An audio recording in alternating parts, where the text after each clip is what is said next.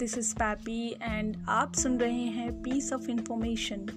स्वागत करती हूँ आप सभी का हमारे इस पीस ऑफ नॉलेज के एपिसोड में, जहाँ आज हम सुनने वाले हैं कहानी गुरु नारायण की। गुरु नारायण भारत के एक महान संत और एक समाज सुधारक भी रहे, और उन्होंने कन्याकुमारी के मरुधरम पहाड़ों की गुफा में उन्होंने तपस्या की थी। जैसे गौतम बुद्ध को पीपल के पेड़ के नीचे बोधि की प्राप्ति हुई थी, नारायण गुरु को उसी परम की प्राप्ति गुफा में हुई थी।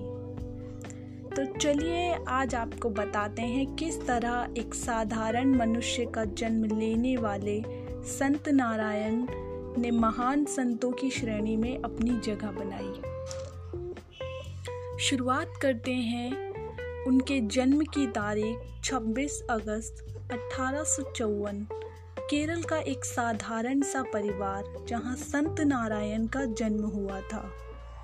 उनके घर के पास भद्रा देवी का एक मंदिर हुआ करता था, जिससे एक धार्मिक माहौल उन्हें बचपन से ही मिल गया था और धर्म में उनका मन लगने लगा था।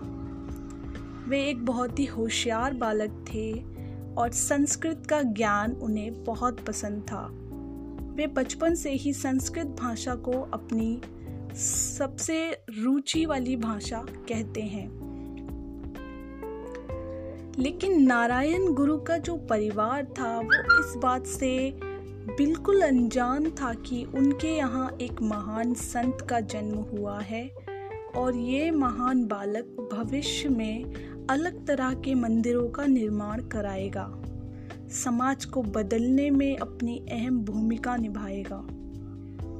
नारायण गुरु ने ज्ञान प्राप्ति का अभ्यास अरुविपुरम के घने जंगलों में किया था।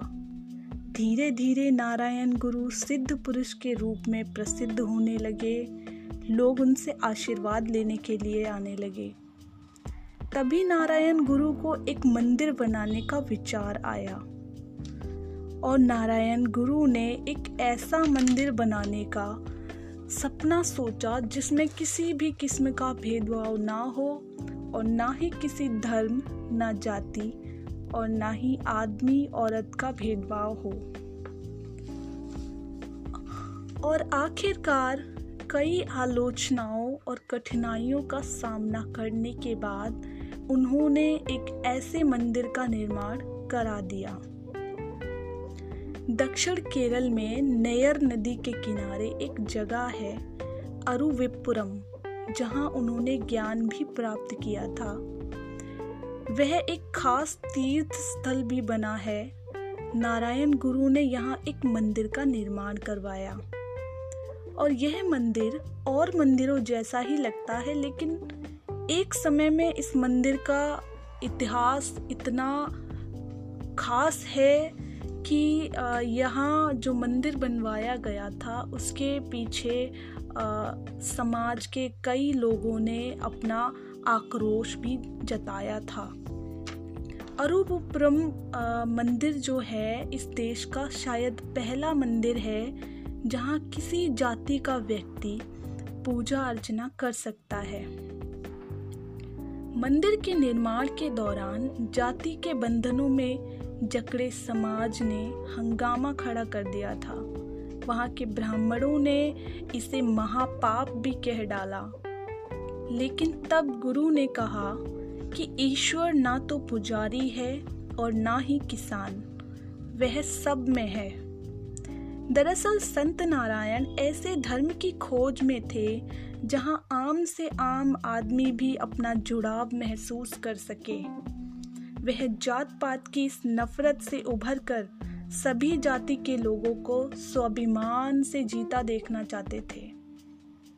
गुरु नारायण का कहना था सभी मनुष्य के लिए एक ही जाति, एक ही धर्म और एक ही ईश्वर होना चाहिए।